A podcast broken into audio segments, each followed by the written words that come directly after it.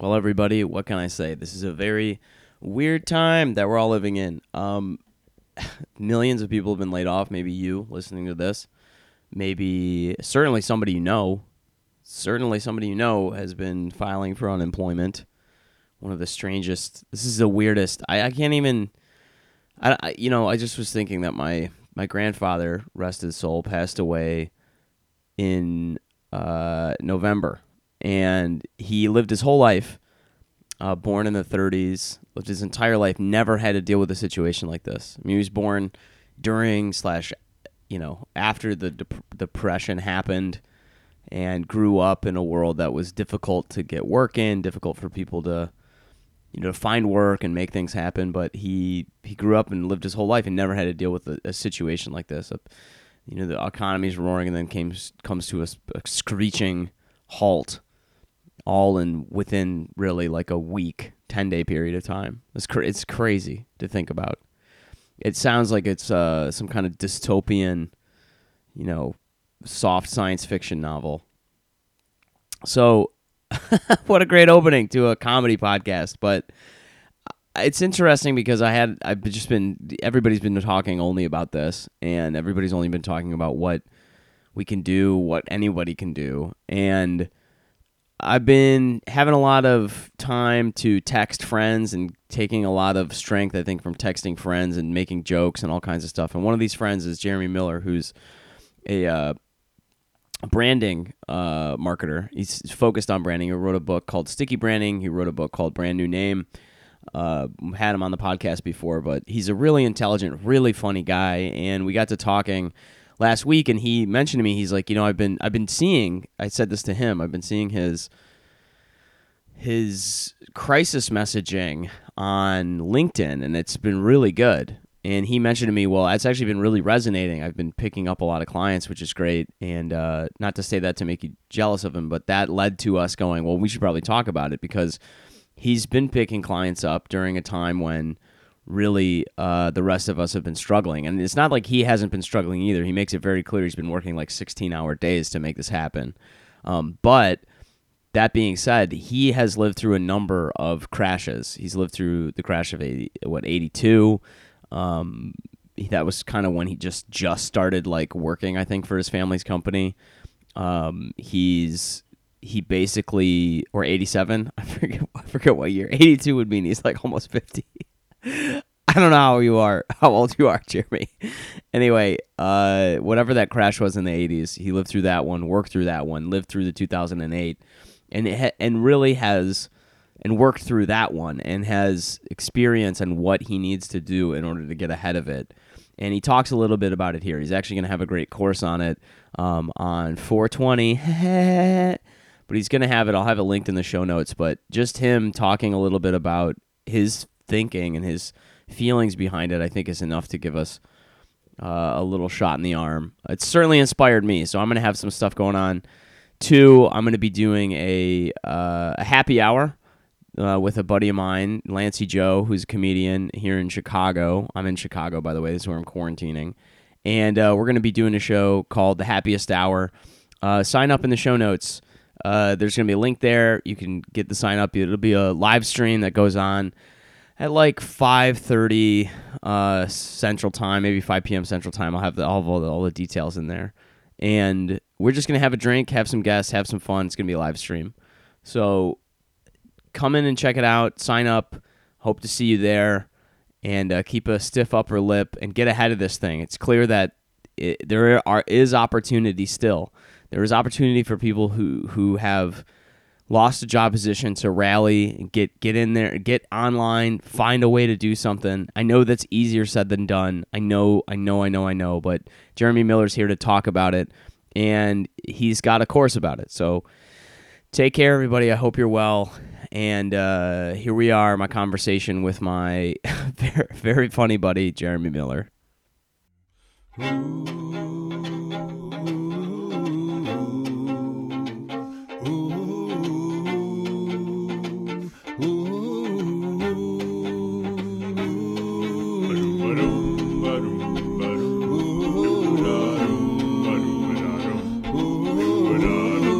Yo, buddy. How's it going? It's it's going okay. I've got my Scotch drink here next to me. Very good. What are you drinking? I've got the Traverse City Whiskey Company's whiskey, along with a little bit of Viking Blot mead that I've mixed in, and then I tossed in some ghosted maple syrup. So you're doing full-on cocktails over there. Oh yeah, dude. Do you think I would not get on this phone call without a fancy drink in my hand, Mr. Miller? Have you ever read the book Death and Co? I've been to Death and Co. So, which one? The one in New York? I live around the corner from it. Oh man, I love that place. So have you seen their cocktail book? I've seen their cocktail book in their restaurant. Yeah. Oh my gosh, it's the it's like the cocktail Bible. Like my liquor collection now is larger than it humanly should be because I tried to make so many of the drinks in that book. Oh my gosh, dude. My unofficial older brother, which is a whole other story. He lives in Boulder, Colorado, and that guy has the most liquors and spirits and mixers and things that you wouldn't even have. Even I mean, like from the far corners of the earth, I feel like this guy's collected them. And you walk into his apartment, and you're like, "Are you like a drink, Rod?"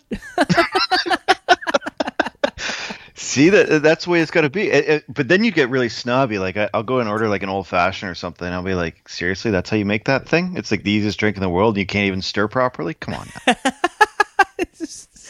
Yeah, I feel like if you're a really big cocktail snob, you can get away with it though. Like you messaged me. I think it's not just cocktails with you though too. You like a good glass of wine, I feel like. Yeah. I like it. Oh, I like everything wet, but but yeah, my alcohol budget. Nothing to read into there. It's medicine, man. It's medicine. Yeah. But yeah, my alcohol. My wife doesn't drink, so she's like, yeah, you need to curb this a little. Like this is a little unrealistic. That's so funny, Jeremy. My fiance doesn't really drink either. Oh my god! But you walk into my house and like the liquor cabinet is better stocked than the average bar you walk into, and I'm slowly. So my thing is I'm slowly building up a wine cellar right now. Oh yeah. And so because I'm stupid and my wine palate keeps going up. I've had to limit myself, so I buy one or two stupid bottles a month, and then I just like store them. Well, that's not a bad way to just go about it. My dad has a wine cellar in his house in northern Michigan. He's also got a vineyard. I don't know if I told you about this. He's got a vineyard in his yard, and he has calculated he has exactly enough space for enough grapes to make wine for himself for 1 year. So he makes his own wine, and he's got this wine cellar, and that's the way he did it for a long time. And actually, some of the bottles he bought, he keeps track of on I don't know their various wherever someone does that. Yeah, and apparently, tracker. Yeah, apparently they are when they peak are pretty good and can go for a decent.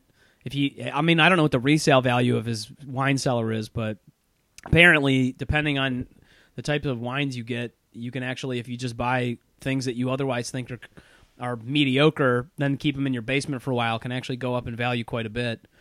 Well, yeah, age does everything for it. Like it's like most of the stuff when you're going and buying and drinking is usually too young. Yeah, a lot of it's meant to be kept for a while. I only drink $3 Chuck from Trader Joe's, so. I used to be a... And then your fancy mezcal margaritas. Oh, yeah. Oh, yeah. I messaged you about that. I made one of those the other day. You can't get mezcal in Canada, or in Ontario at least. I get all of mine in the U.S. You can't get it. You can't get it in Ontario, really? Yeah. Our I don't know. Maybe the Canadian NAFTA thing's not working for us, but like our tequila mezcal options are just atrocious. Like you can't buy Don Julio, what's that, 1870? Yeah. You know, Like the, I think it's 18. Like the tall bottle, like you can't get that here. Wow. Clase Azul, the Clase Azul, like the Reposado is like $2.60 a bottle now. What? Yeah. Oh my God, man! And then there's zero mezcal. Like the mezcal consumption rate in the United States is just nuts right now. Like the, I discovered it. I went out with this woman who I'm close friends with in Austin, Texas, and she was like, "We need to go to this mezcal bar," and it was this tiny joint. Literally, it is a bar within a bar. Like there's a bar. I don't even know where it is in Austin, but you go in and then there's a second floor, and if you walk through a false wall, there's another set of stairs that takes you to a third floor, and so it's like a speakeasy mezcal like bar. Yeah, within another bar, and it's the only place they serve mezcal in that whole bar is in that tiny third floor bar. And if you don't know about it, they don't tell you. And that was the first time I had mezcal, and it was unbelievable. And stuff is so interesting. It'll rival Scotch.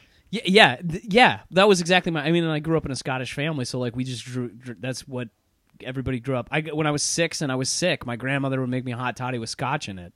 Like that's the way they, just always drank it, and it was really, there was a lot of flavors, super good. So mezcal's kind of been the thing, but it's difficult. I mean, it's expensive and challenging sometimes to even get in the States because it's like they make it in such small batches in these different strange Mexican towns.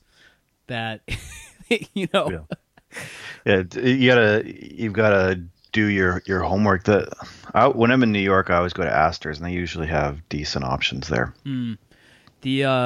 This is good to talk about because I feel like in the COVID crisis, everybody is just at home drinking. So when this thing started, people were like rushing out to get toilet paper, and one of my clients was like, "Toilet paper." Wine. I'm gonna have my kids home for 3 weeks. Like, no, we need all the wine. Yeah, or longer. Wine, good wine, crappy wine. I don't care what it is. How else are we gonna make it through here? My dad has just been every single day. All he does is text photos of him, whatever drink he's made. To like, he's got this is talk about a baby boomer type thing. He's got this text messaging list of like 30 people that he sends this message to like every day to tell him what he's drinking. Yeah, like awesome. Just 30 different people text, and then they'll all text back what they're drinking. But it's kind of, I don't know, like the thing I'm a little bit freaked out about now is like going into the liquor store and like cause I can't do that shopping run quickly. So. Like that's the one thing that I'm kind of like, do I really want to do this? So I like stock up, and then I'm like, damn it, I drank it all this week. What am I going to do? These turning into harder choices. There's somebody posted on Reddit the other day. There's an image of like it said like it's from the UK, and it was something like the corner near my recycling bins this morning, and it really was just a massive amount of bags and open bottles, and like just everybody in the neighborhood was, after a week of being home and doing nothing in the UK, like we're just finally dumping all their.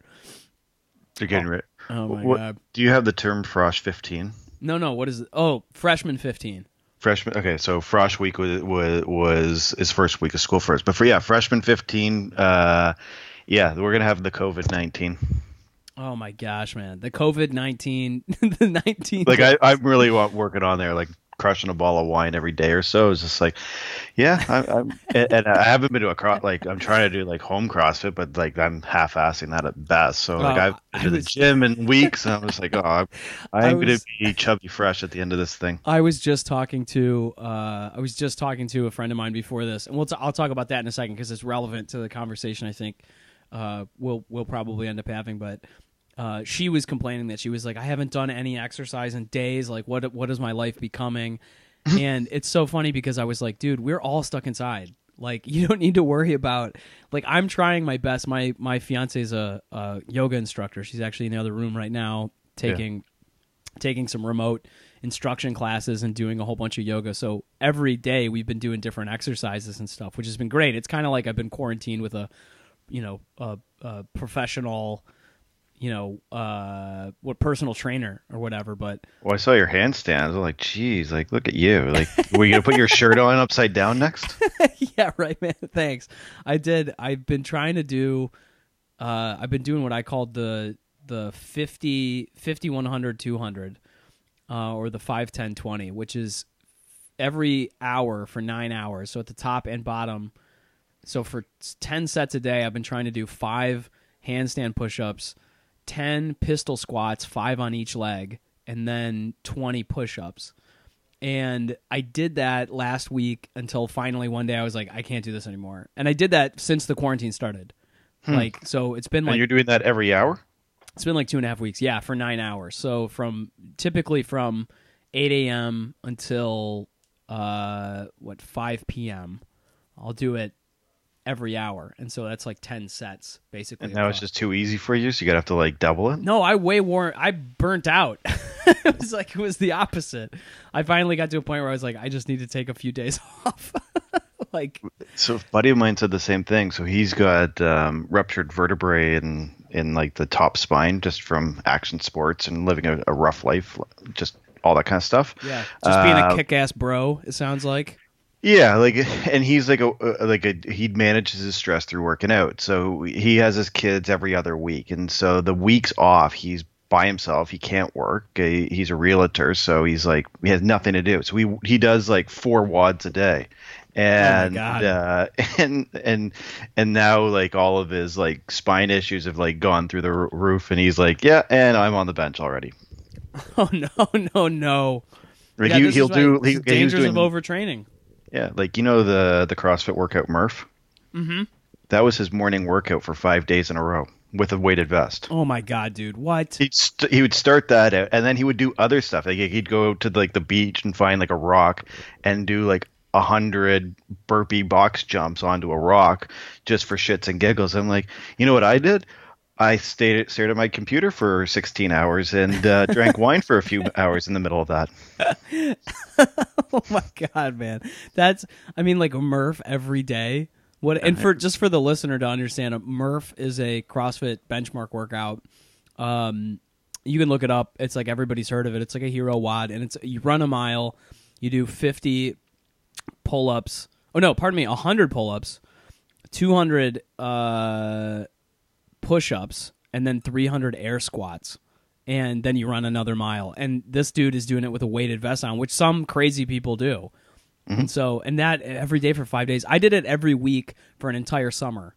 I did it once a week, and it was rough. That was rough. I can't even imagine doing it every day. You would your shoulders would give out. Yeah.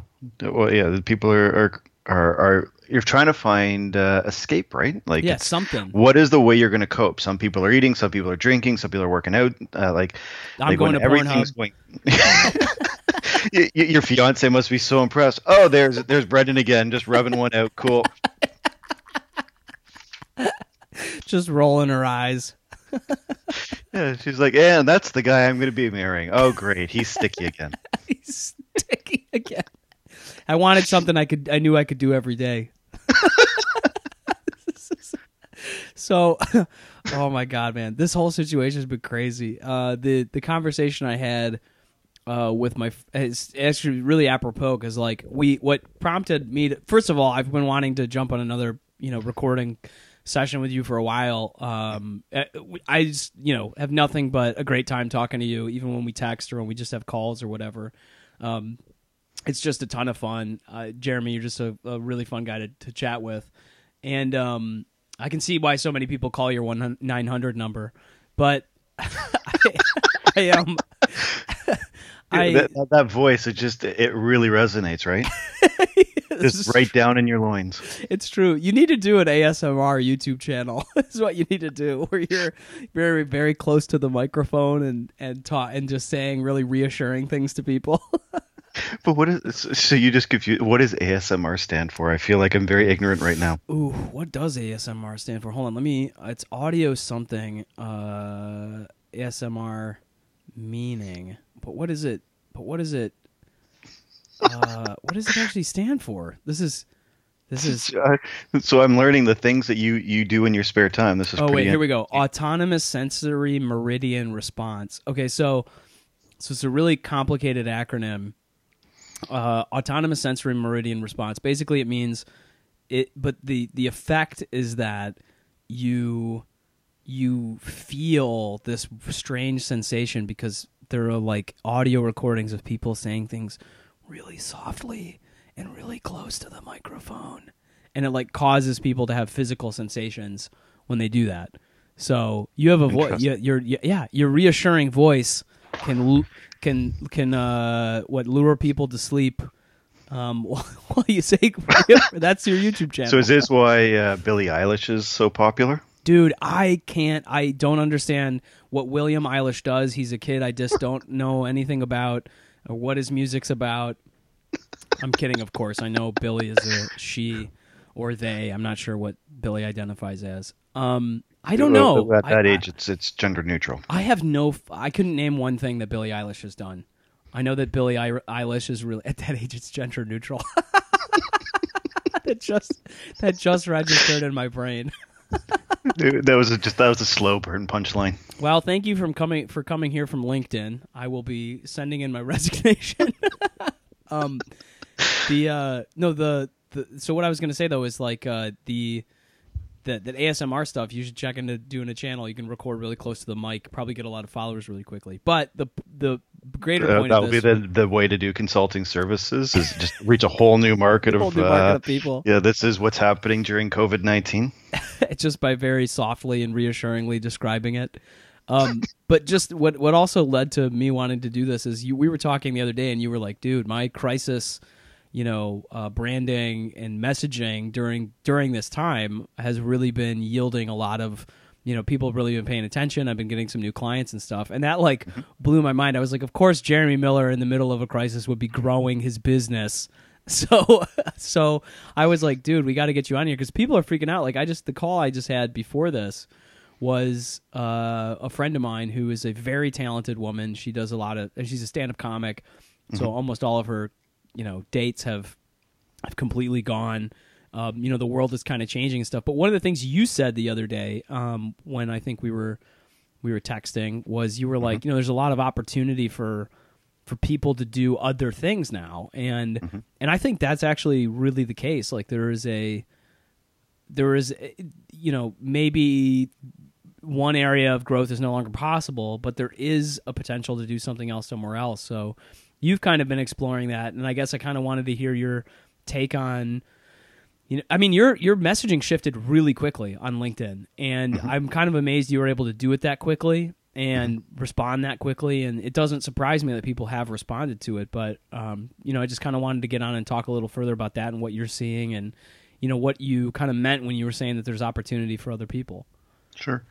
Well, I think the first thing to do is just to frame my background on that, because I have this sixth sense when it comes to recessions. And part of that's because my parents ran a recruiting agency growing up. So I can tell you in vivid detail what every recession starting with 1989 was like, because that's when it sucked. So when your childhood and critical moments in your life are shaped by downturns in the economy, you get this sixth sense to it. And when I joined my family's business back in 2004, we were coming out of the recession after 9/11 and all the stuff that happened in the early 2000s. And my first thinking, or when I joined the company, we knew the next recession was coming. We didn't know when, but we were thinking of those contingency plans. And so we had actually built a plan. And when 2008 happened, the recession that happened after that market meltdown, we responded with equal speed and aggression. And in that period when we should have cratered, with the unemployment rate peaked at that point at 676,000 in the US, our business grew. And in recruiting. Wow. And the way we did that was by rapidly shifting to find new markets and new areas for need and really going after it proactively. And what happened with COVID, so March 12th is when the announcements in North America started that they were going to start locking down. So between March 13th, that Friday through to the Tuesday, all of our consulting clients started really shifting to do the standard COVID-19 communication, that crisis communication, to say, we're still open for business. Our people are remote. This is how we're doing safety. Yep. But by Tuesday, Wednesday, the first week of this, the layoffs had already started. Yep.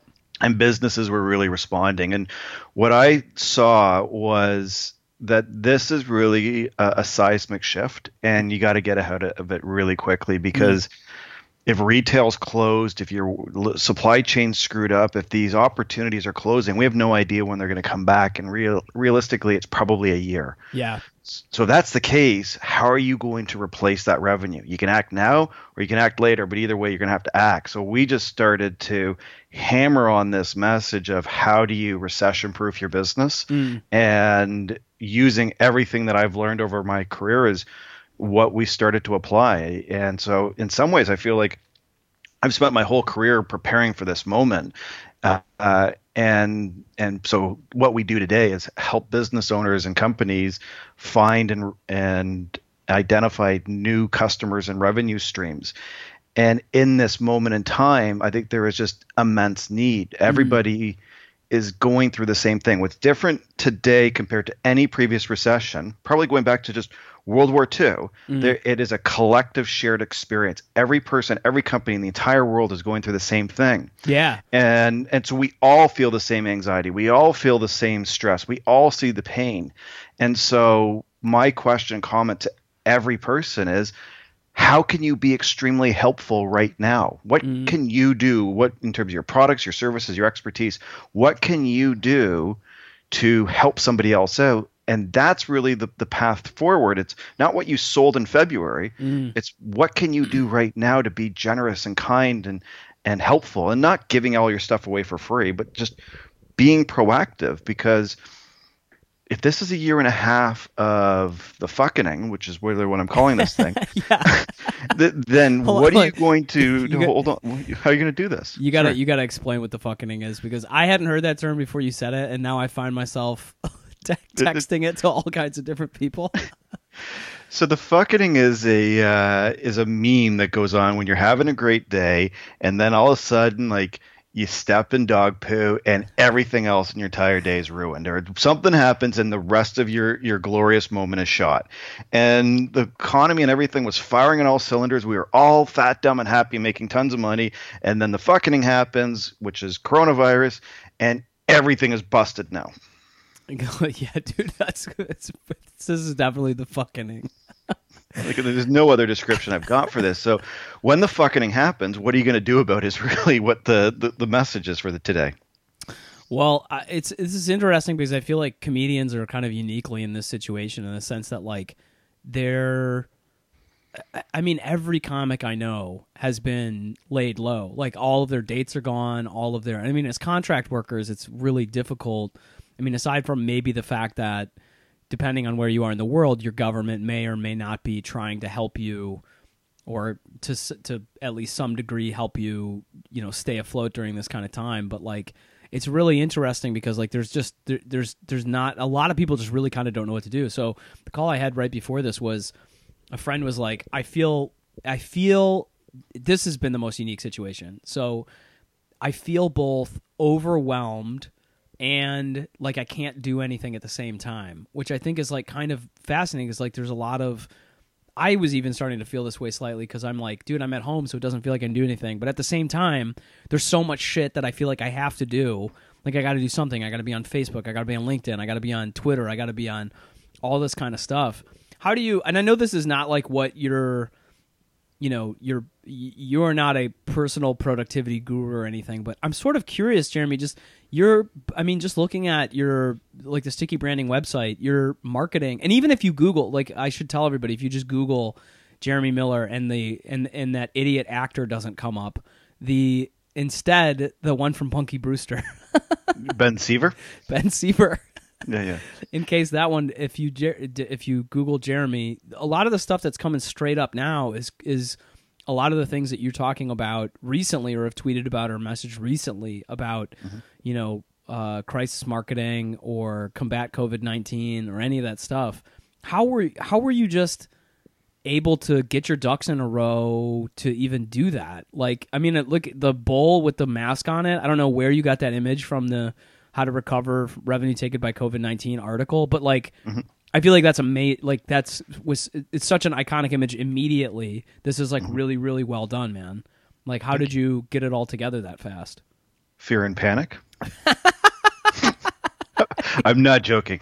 It was sheer fear as this thing kicked in. And as I said, the programming from a recruiting family that I have an employee who works for me in Calgary, Sarah, and I didn't want to lay her off. I didn't want to come to that decision. But all of our core services were almost made irrelevant on that moment in time. And so I do not have a productivity hack. I would not even call myself, I'm the master procrastination. Yeah, we talked about the timeline for your book, which I will leave off of this podcast, but we went through it and I was like, holy shit, Jeremy. Yeah. It takes me a really long time. And then I get everything done in a short burst of panic. Like if you Google the procrastination panic monster and the distraction monkey, that is my life. Oh my gosh. So the reality is when this hit, fear kicked in. But every day feels like a week to me. So since this thing has started, I would be averaging 15, 16-hour days, 7 days a week. We've been working at an exponential pace. I don't think it's sustainable long term, but it's very purpose-driven because I do believe that the work and the message that is coming forward is the thing that people need to hear, that you've got to get ahead of this thing. If this thing goes on for a year, year and a half, and you're a comic, you can't go to a comedy club, you got to figure out something else. What's your other thing? And the other side of this is you'll hear economists say this is a black swan event, meaning this is a once-in-a-lifetime unpredictable event. I don't buy that. I think this is a seismic shift that's going to affect social behaviors, government, economics. It's changing new needs and behaviors. And so this is the golden opportunity, especially for comics, is you have every tool and technology and platform available to you to reach your core audience. People are having live streaming events that you can actually be doing live comedy versus, say, YouTube comedy and recreating much of what actually goes on and get real-time feedback, especially with Zoom or Microsoft Teams where you could see people and respond. Or Facebook live stream, all of that stuff is all people can comment in real time. Nobody can do that in a comedy club unless they could be heckling you. So this is a really good point that you're making. I mean, Louis CK just released yesterday his newest special, Sincerely by Louis CK. It's on his website. I haven't even watched it yet. And regardless of your feelings about Louis CK, he could not have timed this better. Like, people are inside. He's a huge name. Like, love him or hate him, so many people are going to go download and watch that special right now. For sure. But I think the real opportunity is not for the Louis C.K.'s and the Dave Chappelle's and the guys that have already made a name for themselves or gals. Let's be gender equal, I guess. Yeah. But women can be funny too, Jeremy. Yeah. Thanks for pointing that one out. The opportunity, I think, is for the people that are going to innovate right now. How do you connect with your audience in a unique way? If you think of some of the comics that rose to stardom using YouTube and not even entering a comedy club, there's great examples of that. So I think there is this moment in time where you can ask the question, how can I bring comfort and laughter to people that really, really need it right now? And I don't think you have to give it away for free. This is the other side of it. I really think it's a mistake when everyone's giving their entire collections away for free for some silly idea of personal branding or reciprocation, hopefully that it will come back to later on. I think you can actually charge for these services, especially with live experiences. So there's the value of, say, a short snippet on YouTube or on Facebook Live. But if you can create an experience, think of like on St. Patrick's Day, when Dropkick Murphys hold a live streaming concert with a gazillion followers. Like, it was something they did for free, but they blazed a trail to demonstrate the power of what you can do to connect with people right now. I mean, I feel like that's a real, like, a buddy of mine, I think a good way to think about this, a good friend of mine who's a comedian started doing, he just did, I think last week, a few days into the crisis, did 24 hours of live streaming where he just called people, interviewed them, and was on 24 hours on Facebook, like live streaming, talking. And he literally just had a Venmo me. It was the Lancey Joe on Venmo show. That's what he called it. And it was just the whole show just had his Venmo address right up on the front of it. And people were messaging him a couple dollars here or there. And I think he paid his rent actually doing that for 24 hours. Like, that's so awesome. Yeah, it's kind of amazing. And I think that's actually a good idea, kind of a good, maybe quick and dirty distillation of what you're describing, which is like, just find something. Like Lancey went on. I should actually have Lancey on this show to talk about that. He's a recurring guest also, but he's a comedian who, I mean, that's a great example. Like, look, I'm doing something. I'm not even gonna. I can charge you. You can watch it or not, but the opportunity to pay me is there with a couple of bucks. And he got enough people watching over that amount of time who kicked in $5 here and there that he was able to basically pay his rent doing that. Like, and that's awesome. That's kind of exactly what you're saying, which is just, what do I have available? What can I do with it? How can I go at this problem right now in a way that solves in the immediate what my core opportunity is to help people? Because I feel like, not to spitball too hard here, but I feel like, you know, if you're thinking about, and this is me maybe reminding myself of this also, if you're thinking about what your profession is in terms of how that helps your life, you're thinking about it wrong. Like, you're existing to provide value to somebody else, and comedy exists to provide levity, relieve tension, help people have a good time. And if you can't do that on stage, doing it for other people, you can find another way to do it with the resources you have in front of you. You know, I feel like we're all Tony Stark in the cave right now, building our little Iron Man suit to, like, come out and be stronger after this thing. Yeah, and that isn't that exciting. And so there's a concept in my first book, Sticky Branding, called function that resonates. When you take two disparate services, combine them together to create greater value. And I think this is another opportunity, especially for speakers, authors, comedians, is how do you take your craft, say comedy, and combine it with expertise? So let's take you as the example here. You are a brilliant comic in one side of your life, but you're also a brilliant sales trainer and business development expert on the other side of your life. Right now, in this moment in time, for companies, digital marketing is largely not working. People are, like, the channels are all overloaded. They're bombarded with content. So lead generation's plummeted. The other thing is, if you look at Maslow's hierarchy of needs, it's like we've squished everyone down the triangle into psychological and safety issues. And so the most effective way to sell services right now is by picking up the phone and speaking to people.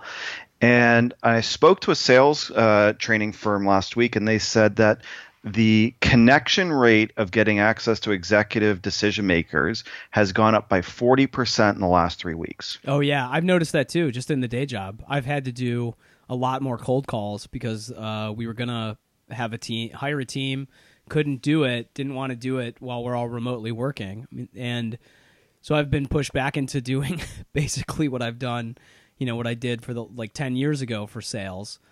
But I've also noticed that people are more willing to pick up the phone. I have to admit that getting the meetings has been slightly challenging, but just getting people on the phone is the first step. And a lot of them have actually been answering. So I feel like just anecdotally, I can say that's true. So imagine this. So this is where the crisis marketing model really fits in, is how do you be really helpful? What can you do to sell? What products and services do you have to sell? And then how do you get it to the right people at the right time? Well, what happens if you were to combine comedy and sales training to teach people how to gain executive access? Because they need to sell new services they'd never had before. So, for example, maybe this is for comedians, teaching them how to, rather than trying to get money from their fans, how to get sponsors. You could put together a course. It could be coaching. It could be different things. But you're combining these expertise. And this is, I think, the kind of innovation we need to think through is our crafts are all in a state of flux right now. But if we are open-minded and creative, we can actually create exponential value that pays the bills and grows you. And if you are really good at this and are experimenting actively, you will probably find better vehicles to deliver your services and your expertise at the end of this than you have right now. Hold on, I'm writing that idea down.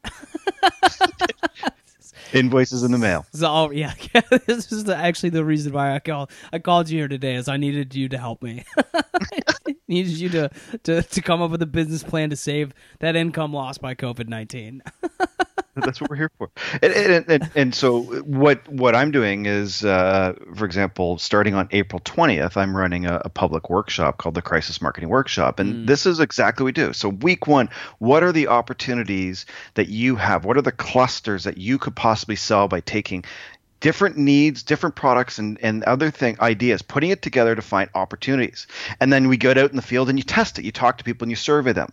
Then we build the messaging. Again, you go out in the field and you test it and you sell it.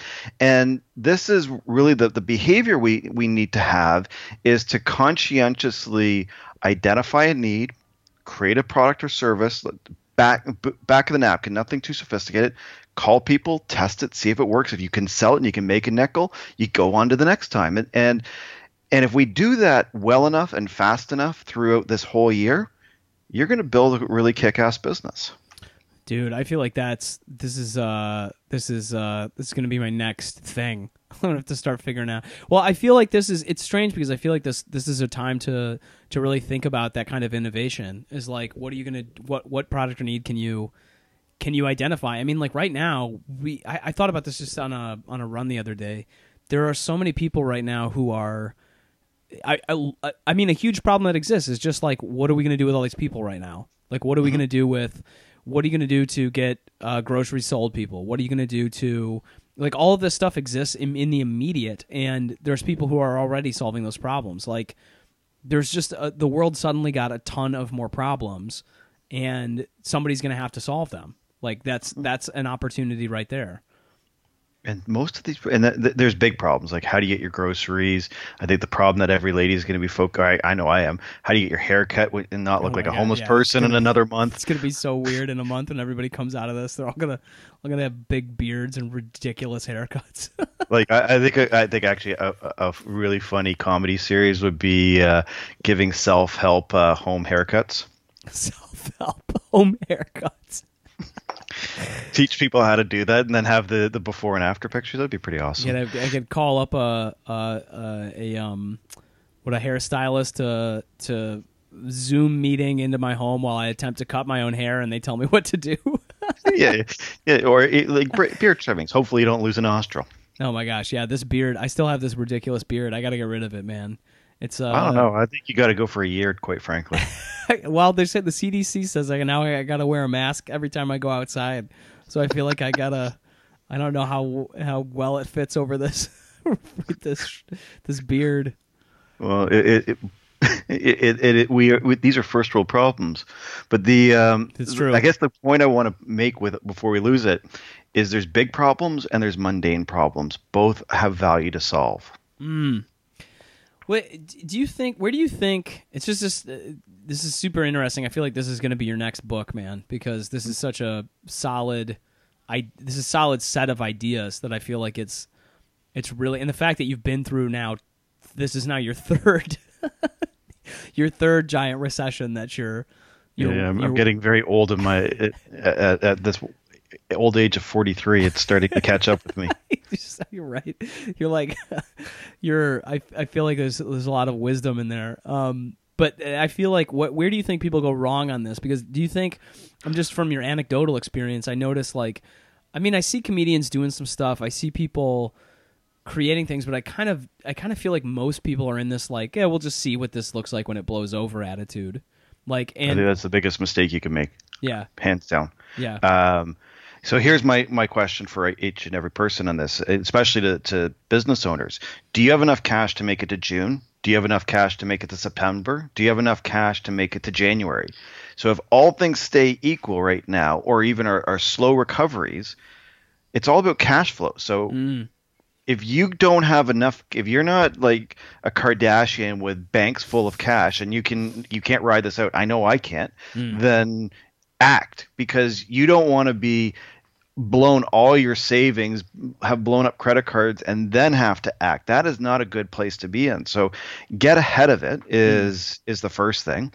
And then the second thing is, don't be a douche. I am so tired of these marketing, and everyone's seeing it, like they're sending out the marketing and the Facebook posts and everything saying, we're open and available during coronavirus, and we can offer the following services. And we don't mean this to come across as opportunistic or icky, but we're just here to help. And you're like, yeah, but that comes across as opportunistic and icky, and you just look gross. So like people telling people that your business is open is douchey. You don't do that. Like, how are you going to be helpful? That's really what people are asking. Yeah, nobody cares that you're available. we all are. Like, Monday is no different than Sunday anymore. So dude, yeah, cool. There's only 3 days of the week now. There's yesterday, today, and tomorrow. There's nobody. I don't even know. It's like Sunday, I guess. Like. What are you doing today? I don't know. Hanging out at my home. Like the same thing I do every day. Yeah.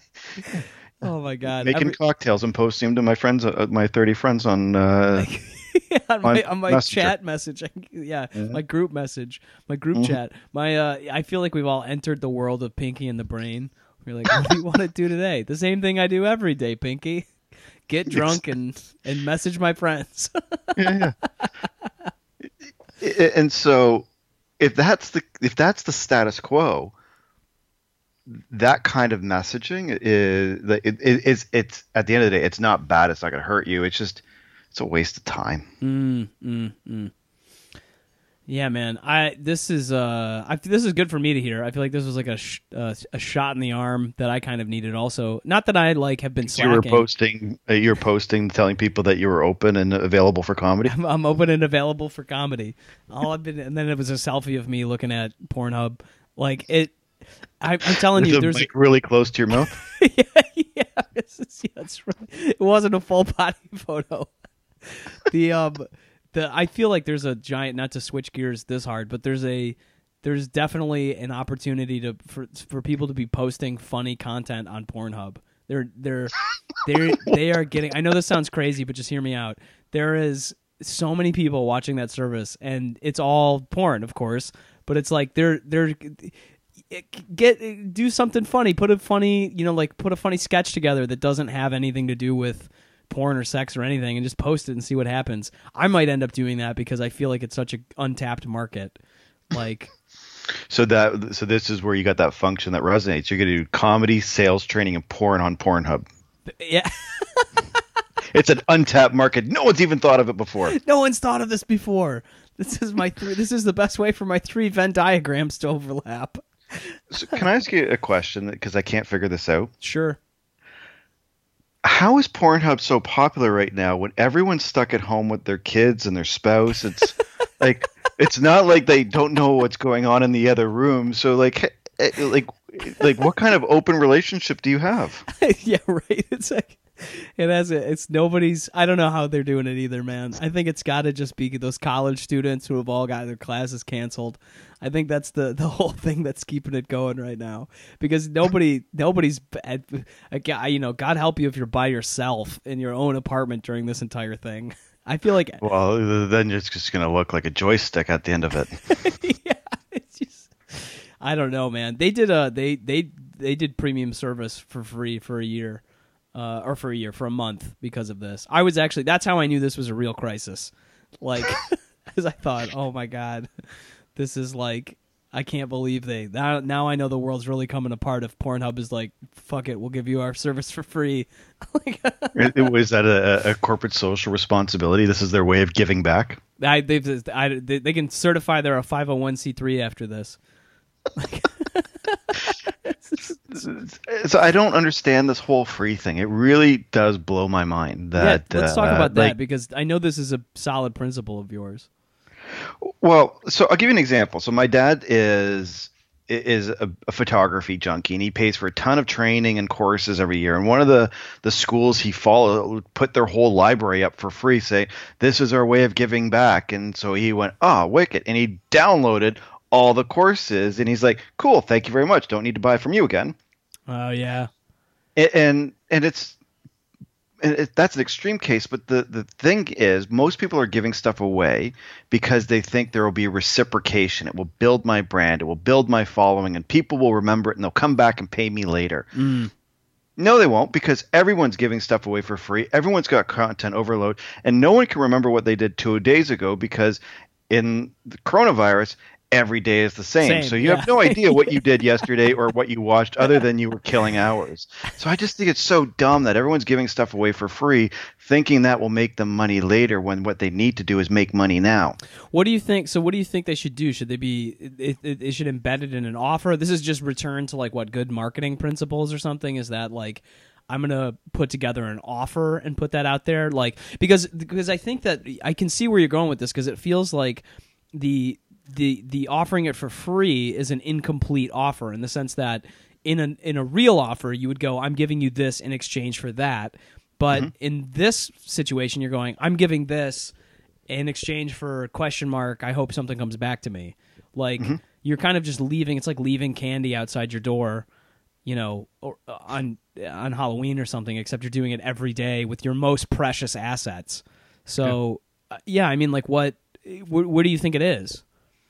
I think one thing is, you can't necessarily charge what you did before the crisis. So discounting and offering deals or promo codes, like having if you're in e-commerce, maybe you charge for shipping and you waive that now, and maybe you're not making as much profit, but at least you're getting stuff at the door. And the same thing for content is, maybe offer someone a 75% discount, but at least you're getting a transaction that you can use to grow with.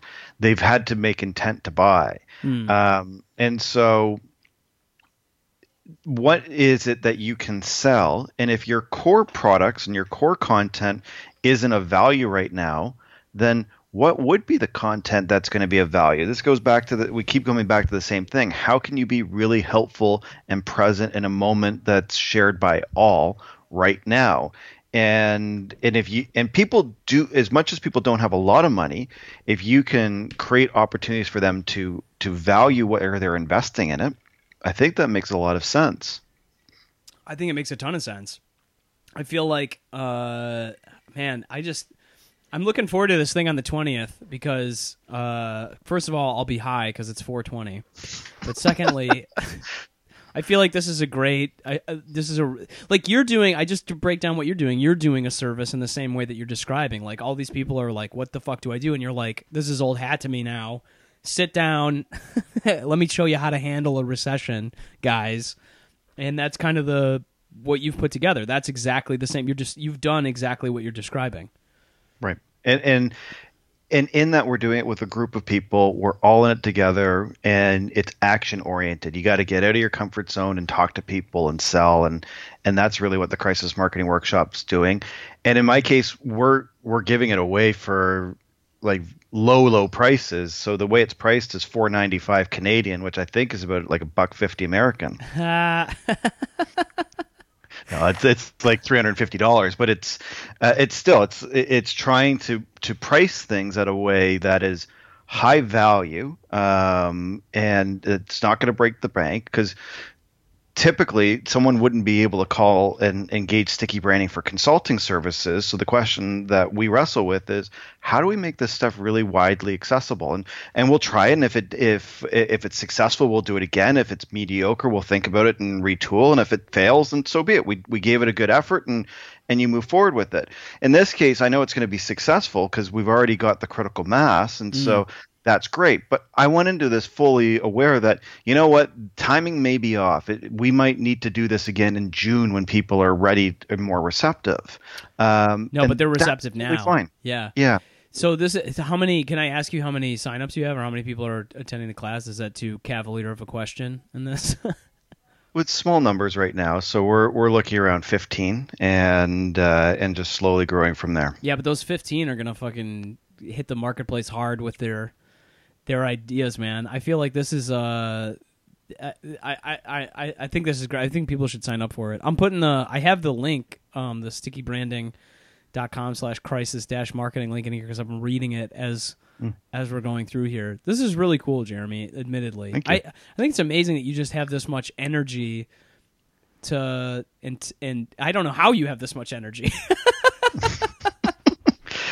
Well, fear is a great motivator, but it's also purpose. Like I really do believe that this is an opportunity for people to rise up. And I think we have to rise up just on the simple needs that you and I are essentially small business owners, and no one's giving us a bailout. So if we don't stand up to what we have to do right now, it's going to be a really awful year.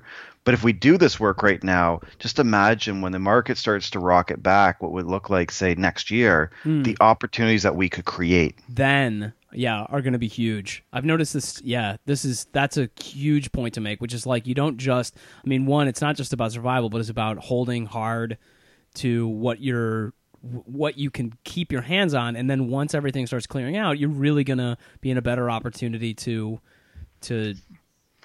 do more then. I mean, especially if you have purpose, that's pretty solid. Mm-hmm. And so... everyone, if everyone follows, like this sounds egotistical, but it's not really meant that way.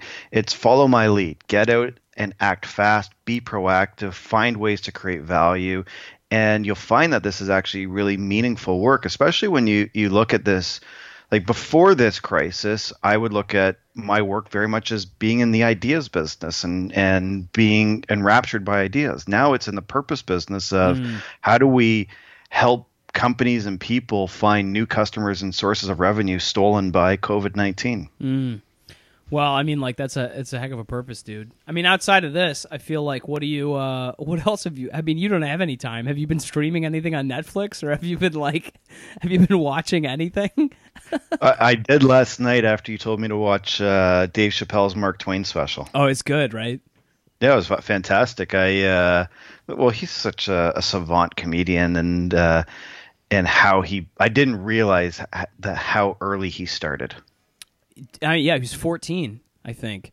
He beat me by his mom taking him to comedy clubs. Like, how awesome is that? He beat me by 2 years. I was 16 when I started doing stand up, so that'll probably it'll be another 2 years before I get my Mark Twain award.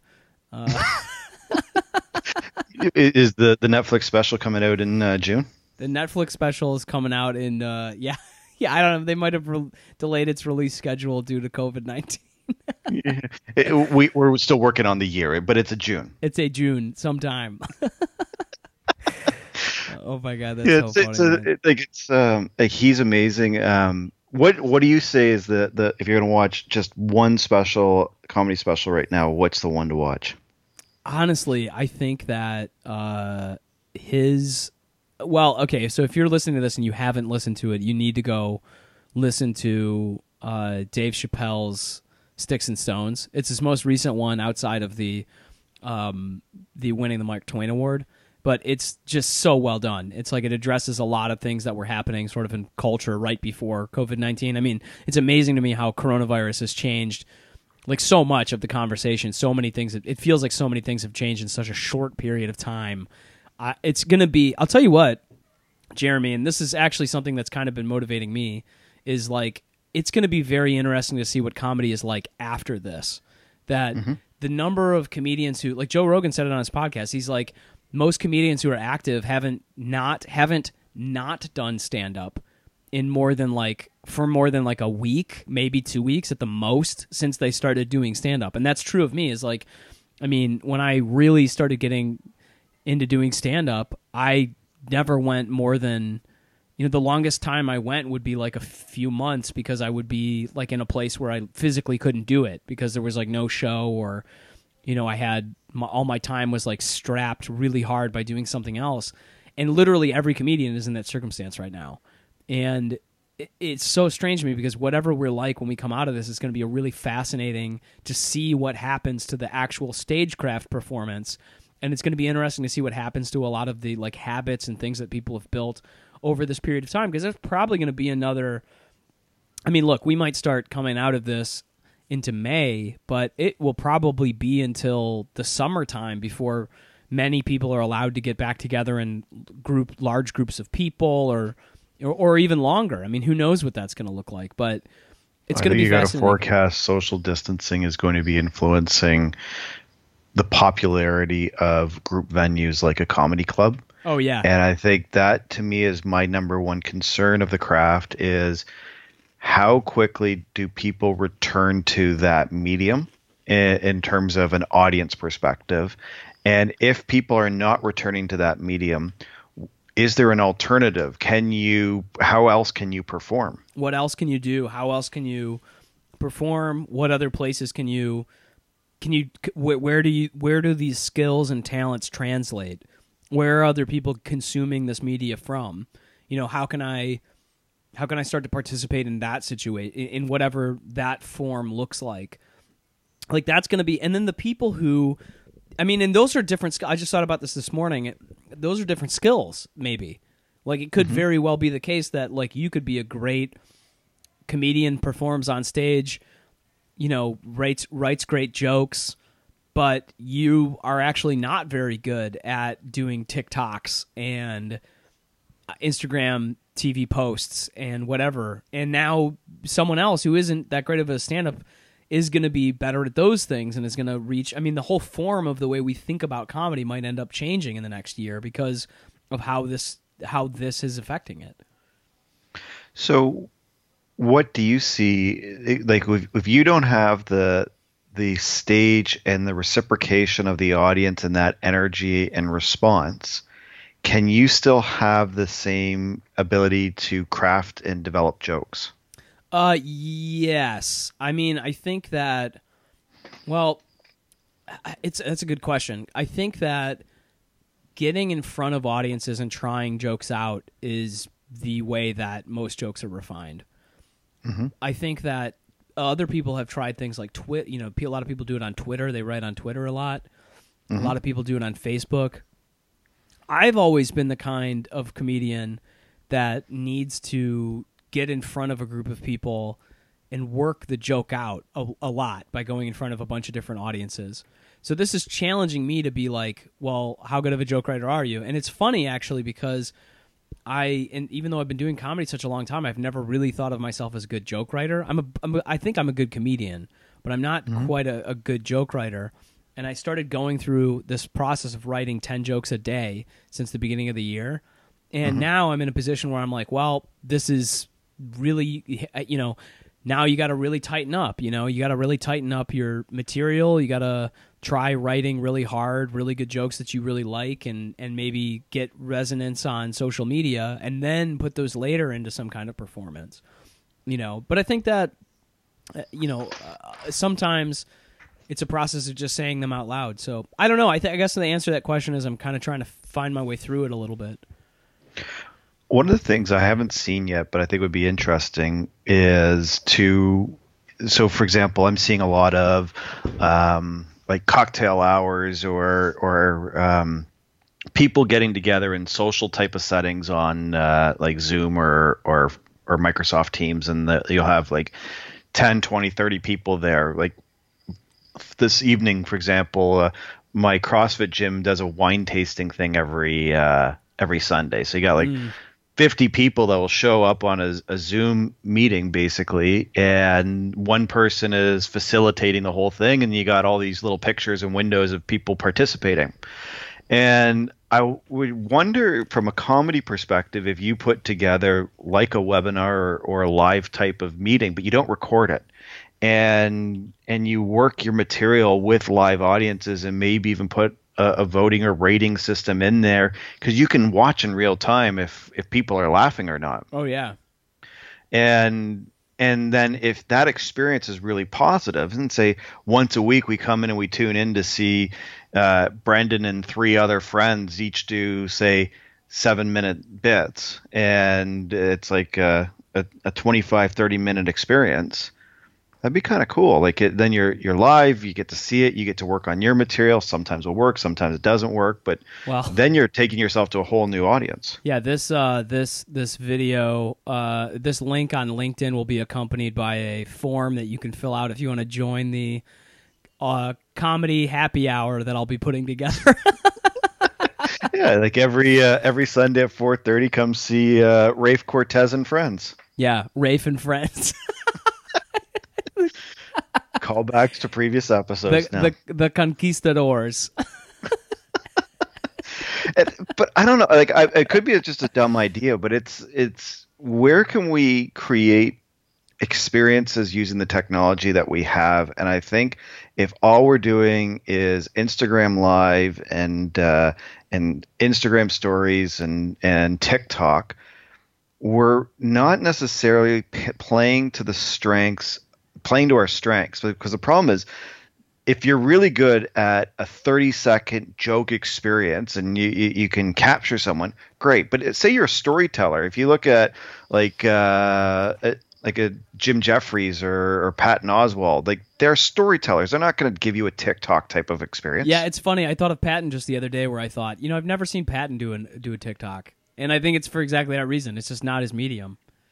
No, but if Mike Birbiglia a year or so ago was doing like one man show type of experience, a whole show that was just one story.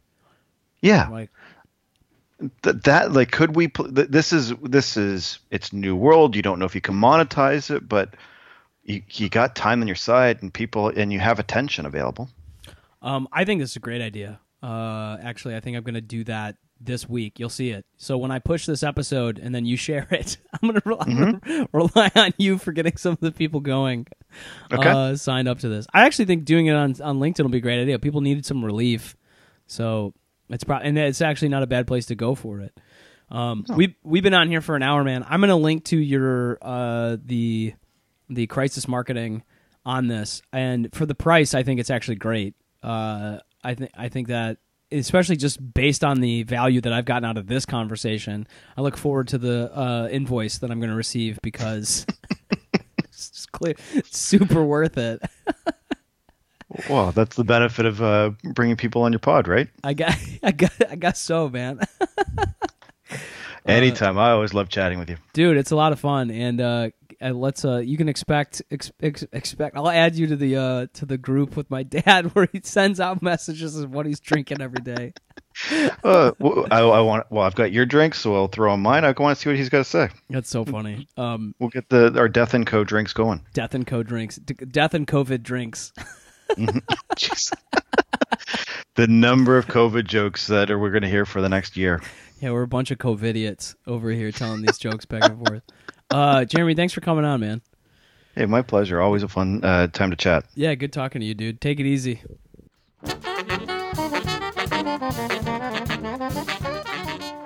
Thanks so much for listening to the Madness Continues podcast. Once again, this is Brendan Lemon. If you liked what you listened to, please take a minute to like, to subscribe, to give us a rating. It really does mean a difference. I say us like there's more than one person doing this. It's just me, everybody. So every little bit of support you can lend would be really appreciated by me. If you want to share this podcast, it would really, really, really mean a lot to me. I hope you come back. I hope you listen and check out the other podcast I produce, Funny Planet, where we talk to different comedians from all over the world about what they're doing and how they are funny in their own cultures. You can learn a thing or two, and you'll have a laugh too. Anyway, take care. Take it easy. We'll see you here next time.